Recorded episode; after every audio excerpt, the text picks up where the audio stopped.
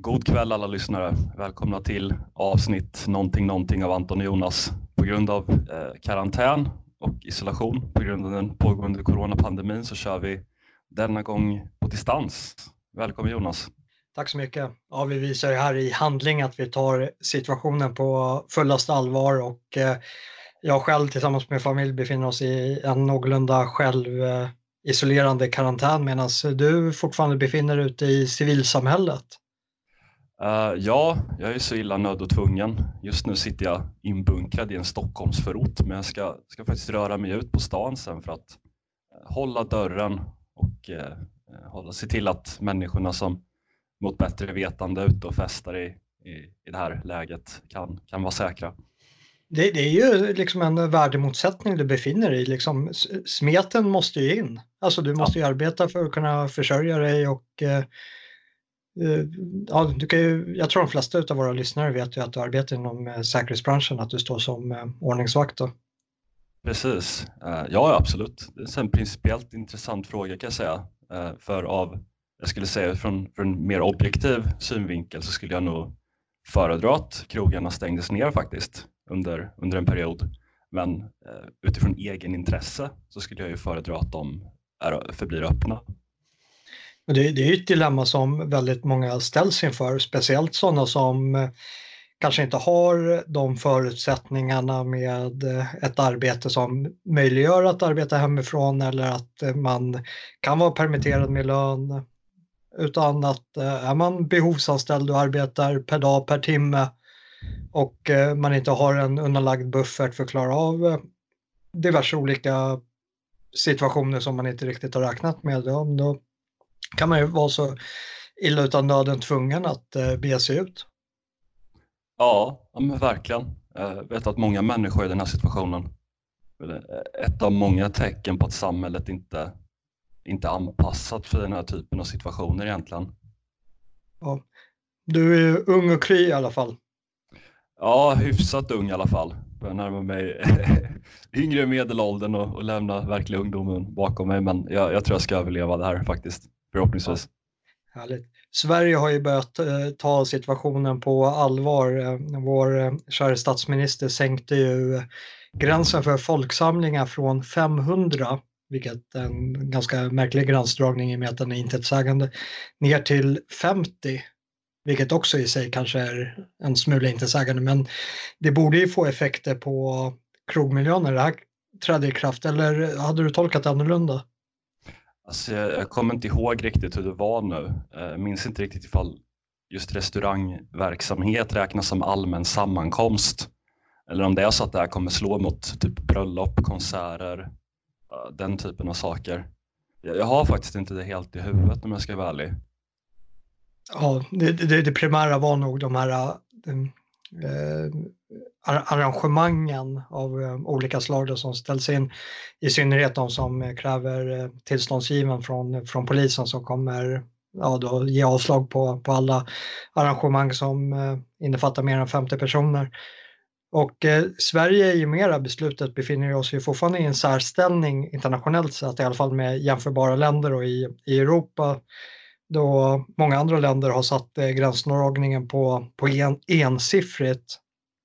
Och eh, Sverige innan de här besluten eh, stod ju tillsammans med Storbritannien eh, med eh, den här metodiken vi har valt att eh, föra mot, den eh, mot det här viruset. Men eh, nu i veckan så valde ju Storbritannien att göra helt om och anpassa sin plan utifrån ja, rådande omständigheter medan vi fortsätter på den inslagna linjen och eh, ja, det återstår att se vem som har haft eh, bäst handlingsplan i framtiden. Har du mm. någon reflektion på det? Alltså, inte egentligen. Jag måste säga att det ämnet, det, det, känns så, det känns så svårt att bedöma på något sätt. Men något som jag ändå känner mig ganska säker på är ju att svenska myndigheter kommer inte få något gott omdöme efter det här. Jag tror att det här kommer betraktas lite som hanteringen av, av tsunamikatastrofen som var för, för många år sedan när, eh, Eh, när regeringen Persson gjorde bort sig. Den här Lars Danielsson som hade huvudansvaret för, för de här situationerna var på besök hos sin älskarinna och, eller vad det nu var. Jag tror att det kommer bli lite en liknande situation. Det har ju inte funnits någon beredskap överhuvudtaget. Det känns som att man, gjort, man har gjort allting fel. Liksom. Ja, min, eh, min, min ståndpunkt är att eh, eh sådana här risker, alltså för det finns ju en risk i den inslagna linjen vi har valt. Och sen, sen så är det faktiskt, det, det kan vara ganska vanskligt att välja en, en inslagen linje, att man har en handlingsplan och man håller sig fast vid den oavsett vad de yttre omständigheterna säger. För ändras de yttre lägena och eh, man måste förhålla sig till eh, nya uppstådda situationer, då måste man kunna göra avkall på den här inslagna linjen och det verkar som att eh, vi har bestämt oss för en linje i ett väldigt tidigt skede och sen så har vi hållit fast vid den. Eh, och det gjorde ju Storbritannien också då, men som valde att eh, göra avkall på det och eh, göra helt om och börja agera i enlighet med ja, övriga europeiska länder för att eh, bemöta det här. Och det finns ju ett begrepp som heter engagement of commitment. Det kan ju vara att när man har gått in och investerat eh, dels förtroende men också tid och kapital på en handlingsplan så känns det som att föreställ dig att du går i fel riktning och du vet inte riktigt om du har gått rätt eller inte men du har liksom gått så pass mycket så det känns för tungt att vända om utan men då fortsätter man hellre chansa och bara fortsätter gå framåt.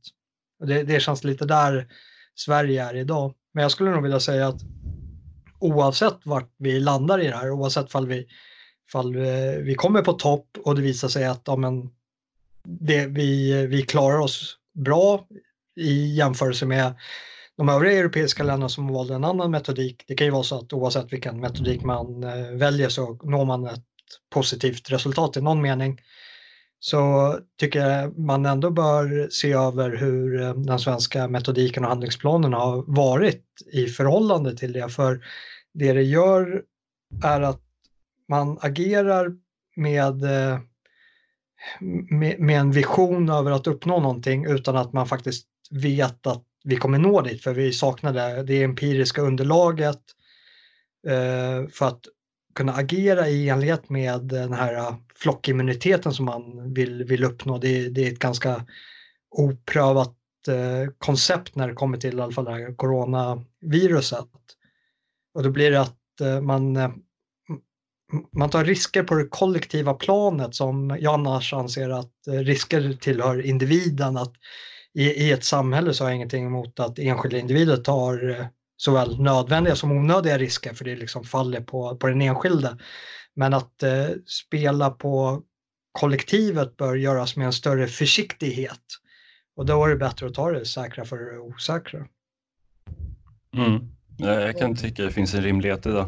Ja, och just det, just det här med säkra för osäkra, för det är så att det kanske faller väl ut den här gången, men nästa gång eh, vi spelar ett vågspel med det kollektiva så kanske det inte gör det. Så därför kan det vara värt att se över eh, hur man angriper sådana här problematik i framtiden oavsett eh, utfallet. Men mm, precis. ska vi gå vidare till det faktiska ämnet för dagens podd? Ja, jag tycker det. Jag är så trött på corona. Det känns som att man, man lever och andas corona nu när man träffar kollegor, när man träffar folk på stan. Pratar man om corona, men, men det är viktigt att inte glömma bort att det händer andra saker också faktiskt. Det gör det. Eh, Säpo har ju kommit ut med eh, årsboken för 2019. Eh, och, Just det. Ja, vill du ge, ge ingressen på det? Uh, nej, jag tänkte bara säga skräpo faktiskt. okay. Ja, man ska ja. vara lite, jag har suttit och retat dem på Twitter och taggat dem och sånt där, men de har inte svarat. Nej, nej, de, de arbetar med kartläggning på det bara. De, det, dialog inte vad de är ute efter när det kommer till den våldsbejakande högerextremismen, vilket vi inte är en del utav ska tilläggas.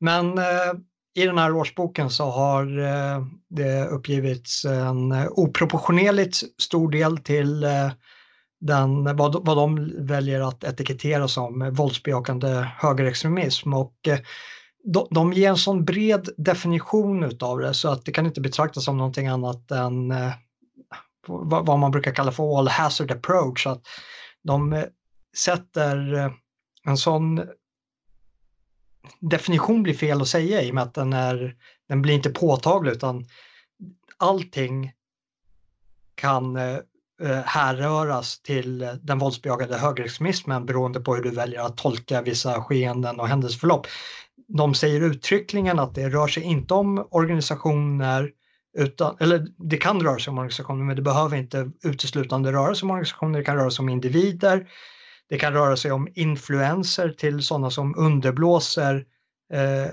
högerextremistisk ideologi. Och eh, det kan röra sig om finansiärer och de säger alla de här sakerna i ganska lösa termer. Så tar vi bara influenser, vilket eh, alla som är med och opinionsbildar eh, på ett eller annat sätt eh, faktiskt kan hamna i blickfånget för det här beroende på vem det är som sitter och tolkar underlaget. Och ser man då till finansiärer så behöver inte det heller då röra sig om finansiärer till den faktiska våldsbejakande miljöerna utan det kan vara finansiärer till de självaste influenserna. Vilket också är till opinionsbildare och sådana här saker. Och då ska man ju tänka på att Eh, att etablissemanget, stora delar av etablissemanget faktiskt pekade på Sverigedemokrater som eh, har utgjort influenser till till exempel eh, Breivik i, i Norge och sådana saker. Alltså det, de här sve, svävande och svepande terminologin som Säpo använder sig av är jag skulle nog säga att den är farlig för det lämnar så mycket tolkningsutrymme. Och på, i sida 50 i den här rapporten så står det i rubriken Från maskerande och dolda till synliga och stolta, utvecklingen i extremistmiljöerna. Och eh, de har de här svepande beskrivningarna av vad det är som utgör den här våldsbejakande extremistmiljön på, på högersidan utan att konkretisera med ett endaste exempel trots att de säger att eh, den här högerextremismen har gått från att vara dolda och maskerade till att nu vara synliga och stolta. Alltså borde det vara väldigt lätt att exemplifiera någonting som är synligt och stolt.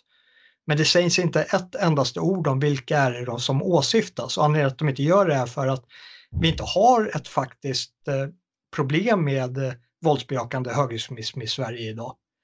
Och eh, skulle de konkretisera det här så skulle det vara för lätt att eh, attackera Eh, den här rapporten istället för att attackera de här abstraktionerna som de kommer med. Den här rapporten är ju skriven för ett etablissemang som vill ha det här narrativet och de eh, visar sig duktiga till vad de faktiskt är satta att göra och det är ju att eh, vara etablissemangets eh, säkerhetspolis. Det är ju deras tillsatta uppgift.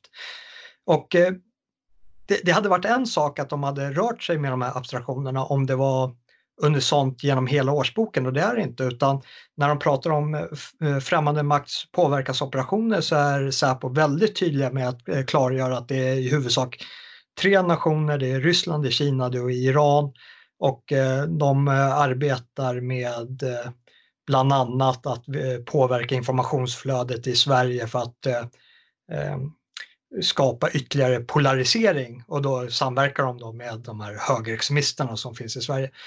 Så, så de är inte ens eh, eh, konsekventa med eh, utpekandet, vilket borde i sig då vara väldigt lätt då de påstår nu att de här våldsbejakande högerextremisterna nu framstår som synliga i det publika rummet i Sverige och de är stolta över det. Och ändå så exemplifieras det inte alls överhuvudtaget vilka det är som åsyftas. Nej, nej, verkligen inte. Jag måste säga att jag måste för, för, vad heter det, citera Lars Bern att jag blev ytterst konsternerad när jag läste den här rapporten faktiskt. Ja, och apropå Lars Bern, för när man läser hur de beskriver högerextremismen så finns det bara vissa aktörer som har lyft eh, vissa av de här frågorna som beskrivs svepande i den här rapporten och det är att ja, men högerextremismen har börjat ta utrymme i eh, klimatfrågan och Eh, diverse andra saker som antifeminism och djurfrågan. Och det finns bara en aktör inom högermiljön som utav den statliga televisionen, SVT kallades för att vara en del utav vit maktmiljön, vilket de kallade webb-tv, helt barockt utan något underlag överhuvudtaget. Och webb-tv har ju varit ledande i Sverige oavsett vilken eh, politisk inriktning man har så har de varit ledande i att lyfta en klimatfråga som går eh, mot eh, etablissemangets inslagna linje. Och mm. det, det väcker frågan, är, är SvebTV då en influens till de här miljöerna som Säpo nu påpekar? För läser man in hur de beskriver Eh, hur den våldsbejakande extremismen agerar i samband med klimatfrågan så är, jag har svårt att se någon annan aktör som kan åsyftas.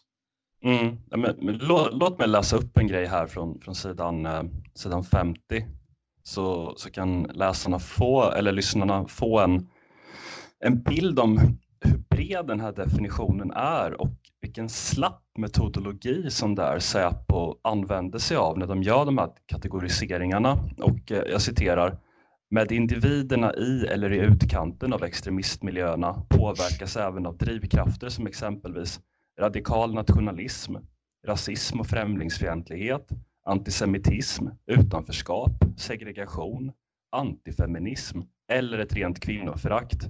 Även djurrättsaktivism, klimat, klimataktivism, hbtq-frågor, jämställdhet och jämlikhet kan få individer i eller i utkanten av extremistmiljöerna att agera.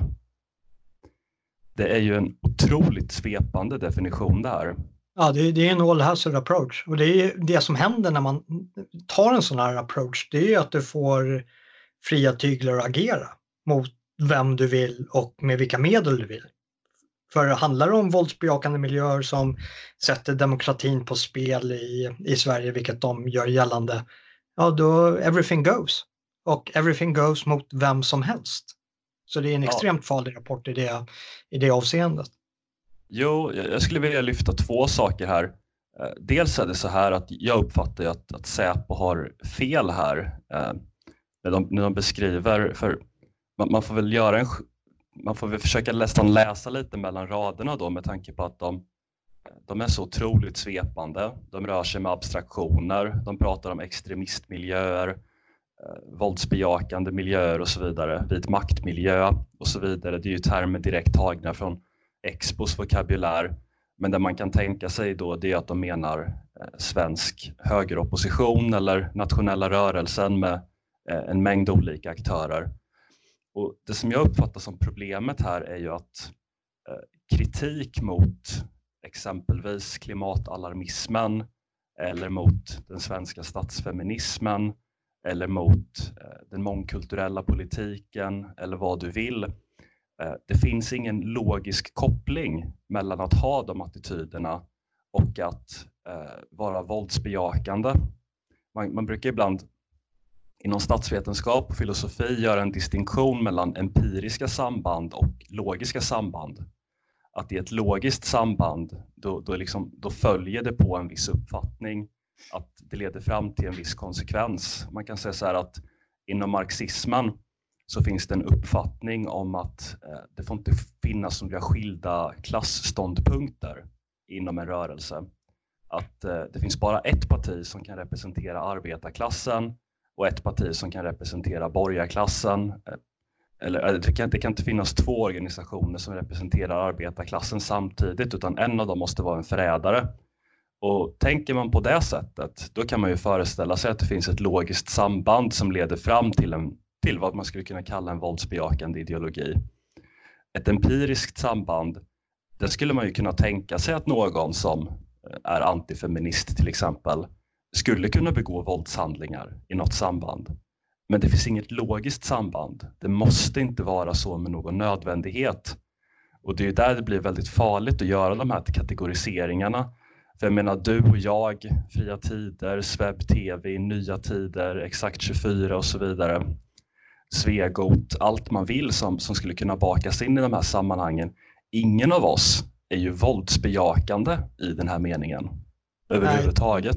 Det vi har gemensamt är att vi är opposition mot etablissemanget och det är så man ska läsa in den här rapporten att allting som etablissemanget står för, om du säger emot det, om då är du en fiende till eh, till, till etablissemanget, vilket, vilket är per definition, men du är ingen våldsbejakande extremist, vilket den här rapporten gör gällande.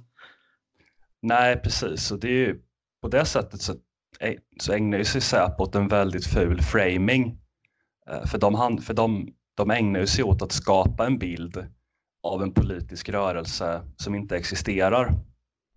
Och de försöker skapa den här uppfattningen för något syfte. Sen kan man spekulera i varför det här syftet är. Det kan ju vara så att de, de är en politiskt styrd myndighet som eh, i likhet med många andra myndigheter jobbar utifrån de signaler de får av the powers that be i regeringen. Och eftersom regeringen, eh, både, vare sig det skulle vara, kunna vara dagens vänsterregering eller en borgerlig regering, avskyr de här miljöerna och ser dem som fiender mot deras egen politiska agenda. Eller så skulle det vara att, att Säpo helt enkelt, eh, likt duktiga skolgossar och skolflickor, eh, tolkar att det är det här man behöver säga för, för fortsatta anslag, för fortsatt gunst från politikerna.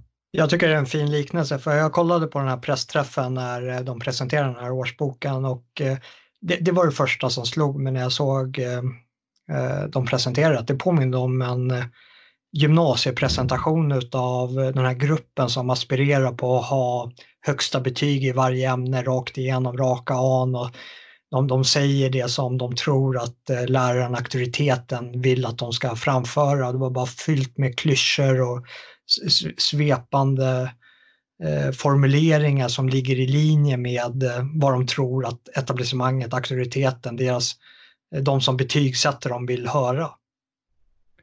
Ja, absolut. Alltså, det finns ju någonting väldigt gymnasierapportsaktigt över hela det här som får mig att ifrågasätta Säpos, inte bara deras avsikter utan även deras kompetens Alltså, lyssna på den här formuleringen, också på sidan 50. Den våldsbejakande högerextremistiska värdegrunden består också av betydligt mer än rasism och främlingsfientlighet. Här ryms till exempel nationalism, hbtq-motstånd och kvinnoförakt. Alltså jag menar, här, här ryms exempelvis nationalism. De har ju bara staplat olika typer av nedvärderande ord på varandra det här är ju verkligen liksom, samhällskunskap A-nivå. Ah, ja, men det, jag, jag, skulle nog ja, de har ju lagt in ordet nationalism där. Det är ju ett politiskt eh, laddat ord som de vill eh, smutsa ner på grund av att de, eh, etablissemanget vill stävja de nationalistiska strömningarna.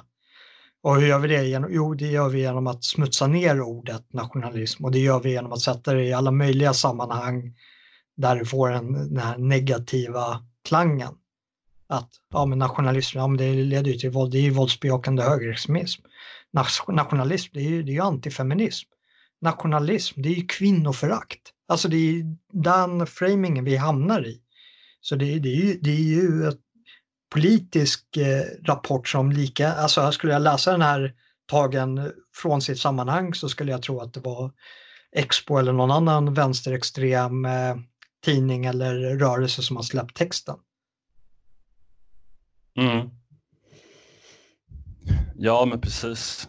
Det, det, det, är någonting som är värt att säga här, för, för när jag läste igenom det här, den här rapporten, jag skummade, jag skummade igenom den några gånger och sen satt jag och rasade på Twitter eh, och kallade Säpo för skräpo, höll på att tagga in dem och, och eh, var på mitt bästa haveristhumör och tyckte det här är ju fruktansvärt dåligt. Det är otroligt tafflig, otroligt slapp och tafflig metodologi. Det här är otroligt dåligt skrivet. Men sen, sen, när jag fick lite intryck från andra håll så började jag ju mer tänka i de här termerna att det här tjänar ju något djupare syfte. Och det fick mig också att tänka på James Burnham, eh, en av mina favoritfilosofer, och hans distinktion mellan att eh, alla, eller väldigt många böcker och avsiktsförklaringar och, och, rapporter av det här slaget har vad man kan kalla en, eh, en formell mening och en verklig mening. Och den formella meningen är ju alltid det som avsändaren säger att det är.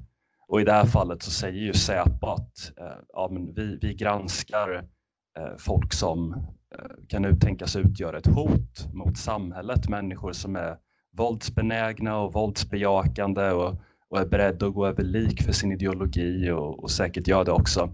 Det är den formella meningen, det är det de säger. Men den verkliga betydelsen är ju något helt annat skulle jag säga. Och jag tror att det är antingen ett av de två alternativ vi föreslog innan eller båda samtidigt. Att antingen så handlar det om att utifrån Säpos legitimitet som säkerhetstjänst eh, framea nationalism eh, och till exempel antifeminism och kritik av klimathysterin och sådana saker eh, som någonting väldigt fult och göra det synonymt eh, med våldsbejakande attityder. Det är en sak och det andra kan mycket väl vara det här att de här människorna är ju inte bara ideologiskt drivna utan de är även karriärister. De är även folk som, för att ja, citera en, en, sammanfattning av Marx verk, att intresset ljuger inte. Och de här människorna vill ju ha anslag. Eh, och, och då måste man ju spela med på de politiska linjer som finns. Man måste tolka de politiska signaler som skickas ut. Och de politiska signalerna som skickas ut just nu, det är ju att nationalism är en huvudmotståndare. Ja, det går i linje med övriga samhället också. Det var ju eh, ytterligare en svensk studie, inte kopplat till Säpo, men som slog fast att eh, Ungern inte längre är att räkna som en eh, demokrati i eh, vad, vad, hur de väljer att definiera demokrati. Att Ungern är det första EU-landet som lägger demokratin bakom sig och blir en auktoritär demokrati. Då. Precis. Det får mig att tänka på någonting som en, en handledare sa till mig en gång på Uppsala när jag skrev en uppsats. Han sa att det finns en enorm makt i att beskriva någonting. Alltså inte bara att, att, att, kritisera någonting eller vederlägga ett argument eller någonting i den stilen utan det finns en enorm makt bara i att beskriva någonting. Därför att det innebär att man tar sig rätten att definiera vad det är för någonting.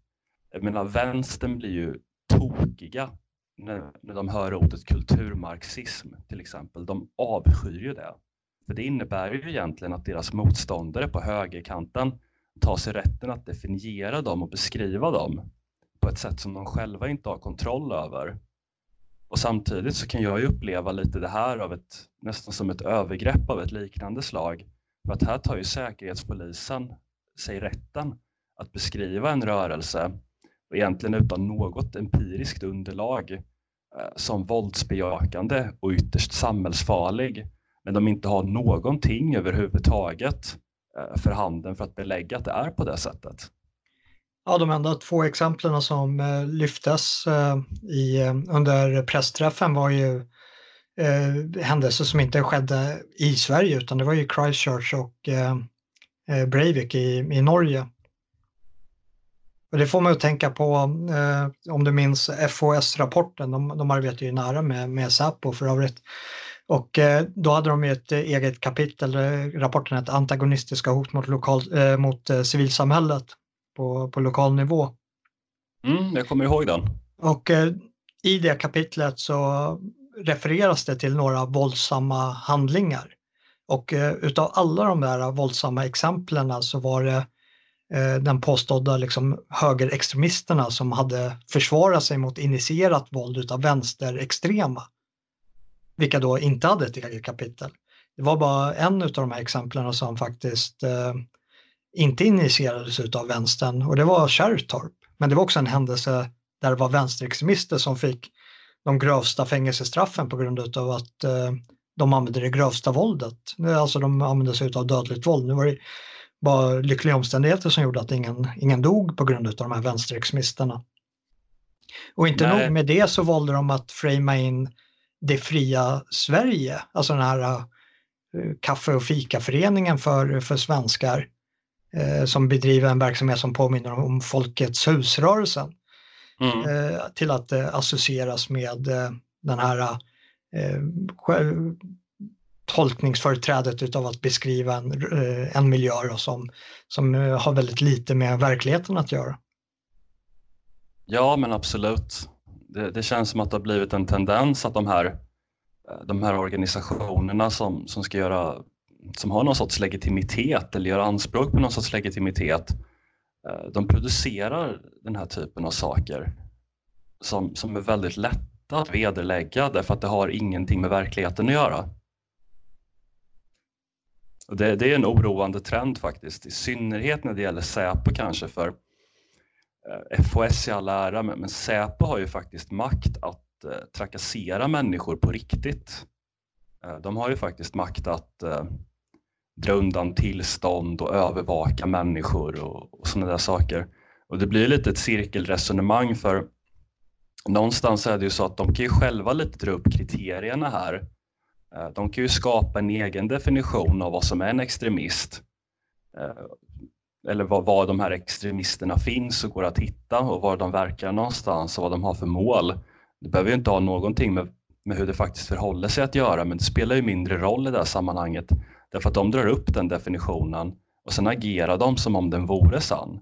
Och då blir ja, det, det väldigt svårt för de här människorna som blir utsatta. De har ju tagit på sig ett tolkningsföreträde som kommer att berättiga allt deras handlande.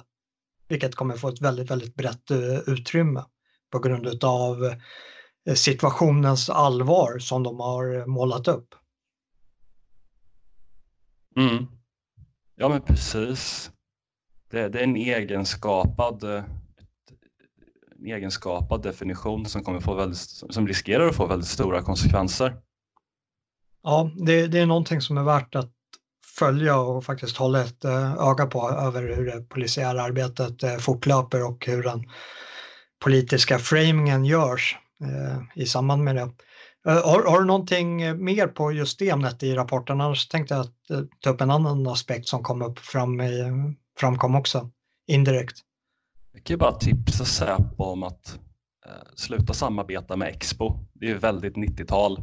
Jag och Jonas finns här som konsulter, fakturerar per timme, kan göra ett betydligt bättre jobb än det här. Ja, garanterat alla gånger. Vi kan nog till och med skriva ett eh, eget kapitel i nästkommande årsbok, årsbok 2020 med, med ett kapitel om Expo och hur de har påverkat eh, det svenska samhället i en antidemokratisk riktning. Stay tuned. Stay tuned. Eh, en sak som eh, nämndes inom eh, främmande makts påverkansoperationer mot Sverige var att de här länderna, Ryssland, framförallt i synnerhet Kina och Iran lyftes också upp, men utav andra aspekter primärt.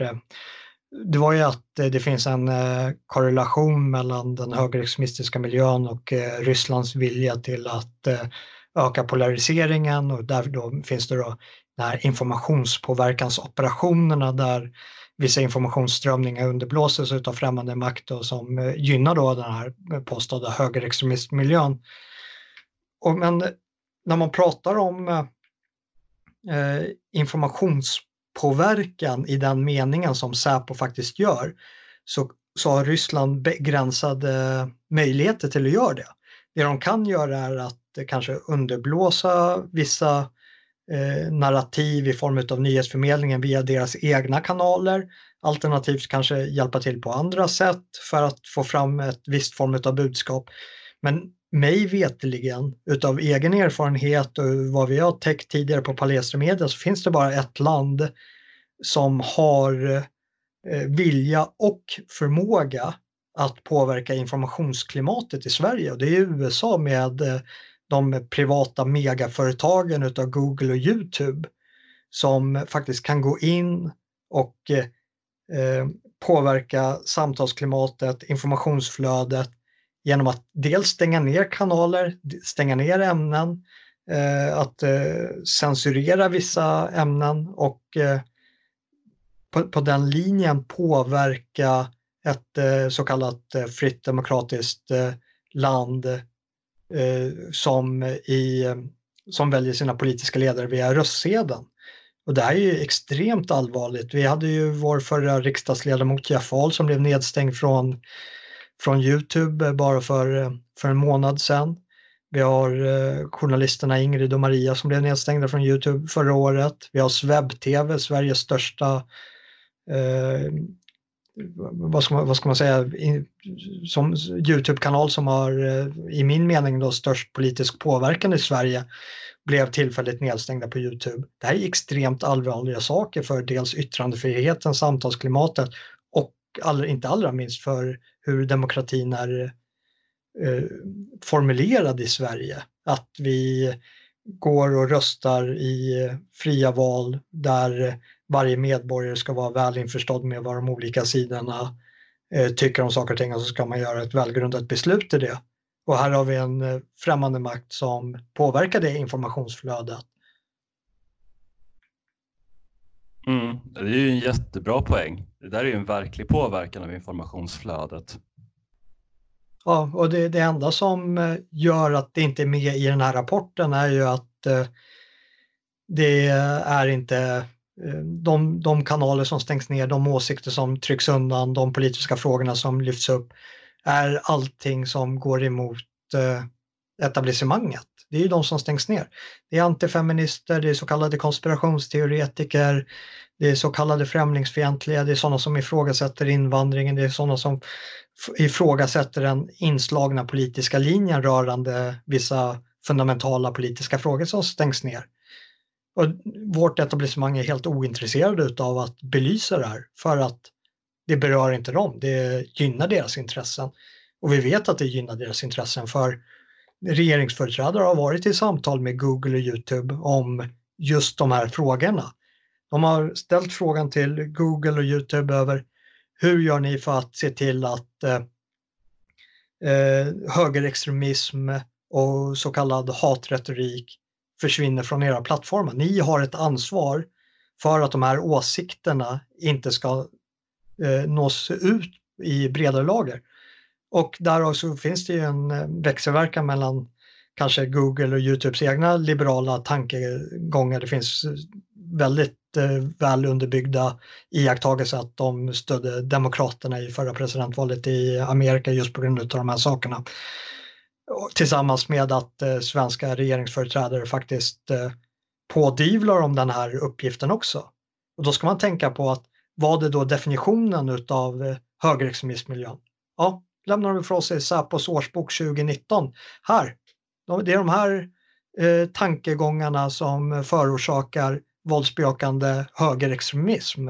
Se till att det försvinner från era plattformar för vi vill inte ha eh, en till Breivik här eller eh, någon från Christchurch, vilket är det de menar på att eh, om de här åsikterna kommer upp till ytan så är det det vad vi riskerar. Vilket mm. är helt befängt. Jo, precis. De sambanden finns ju inte. Det finns ju inte något sådant logiskt samband överhuvudtaget. Och det är inte som att Säpo gör någonting för att belägga det alls. Nej, så det här blir ju en, politiskt underbyggd rapport som de kan eh, föra vidare till de här plattformarna till att ja, men här har ni eh, kriterierna för vad som är hatretorik i Sverige, förhåll er till dem så kommer vi komma överens. Mm, precis, det är lite staten och kapitalet sitter i samma båt. Eller väldigt mycket. Den ena handen vet vad den andra gör. Ja. Så det, det är någonting att hålla koll på. Alltså man kan ju säga så här också att jag såg att den här professorn i underrättelseanalys, Wilhelm Agrell, hade gått ut och, och kritiserat Säpo för att de missar att nämna alla dödsskjutningar och sprängningar som präglat 2019. Mm. Jag, jag läste det i Svenska Dagbladet innan Eh, och det är faktiskt intressant därför att det händer så otroligt mycket i det här landet just nu som är problematiskt. Jag menar, i Göteborg så finns det nigerianska voodoo-gäng ja, som säljer droger. Och de är upprörda över att Lars Bern sitter i Sveb-TV och pratar om att klimatmodellerna inte stämmer. Nej. Ja, men det är ju, vi, vi är ute och slåss mot väderkvarnar när det faktiskt finns eh, riktiga påtagliga hot där ute det, när man tar den kontrasten så, så hoppas man ju verkligen att det någonstans inne i Säpos verksamhet faktiskt tickar ett gott hjärta i brist på bättre ord. Att, för jag är säker på att de faktiskt gör en del bra saker också vid sidan om det här, vid sidan om det här rent politiserade uppdraget som inte har någonting med, med liksom genuint säkerhetsarbete att göra utan som bara är regndans för politikerna så, så hoppas jag verkligen att de det finns folk som, som sitter och arbetar med de här riktiga konkreta hoten som kan bli farliga på allvar. Exempelvis alla dessa människor som varit och krigat för IS och dödat kvinnor och barn och sedan har återvänt till Sverige som om ingenting har hänt. Nej, det är alldeles, eh, det, det är så hemskt och de väljer att ta de exemplen och baka in det tillsammans med eh, Eh, det här icke-hotet utav en hög, bred högeropposition. Mm. Som att det skulle vara jämförbart på något sätt. Det är som att det skulle vara eh, nationella som ägnar sig åt skjutningar och sprängningar och håller på med gängkrig och den typen av saker.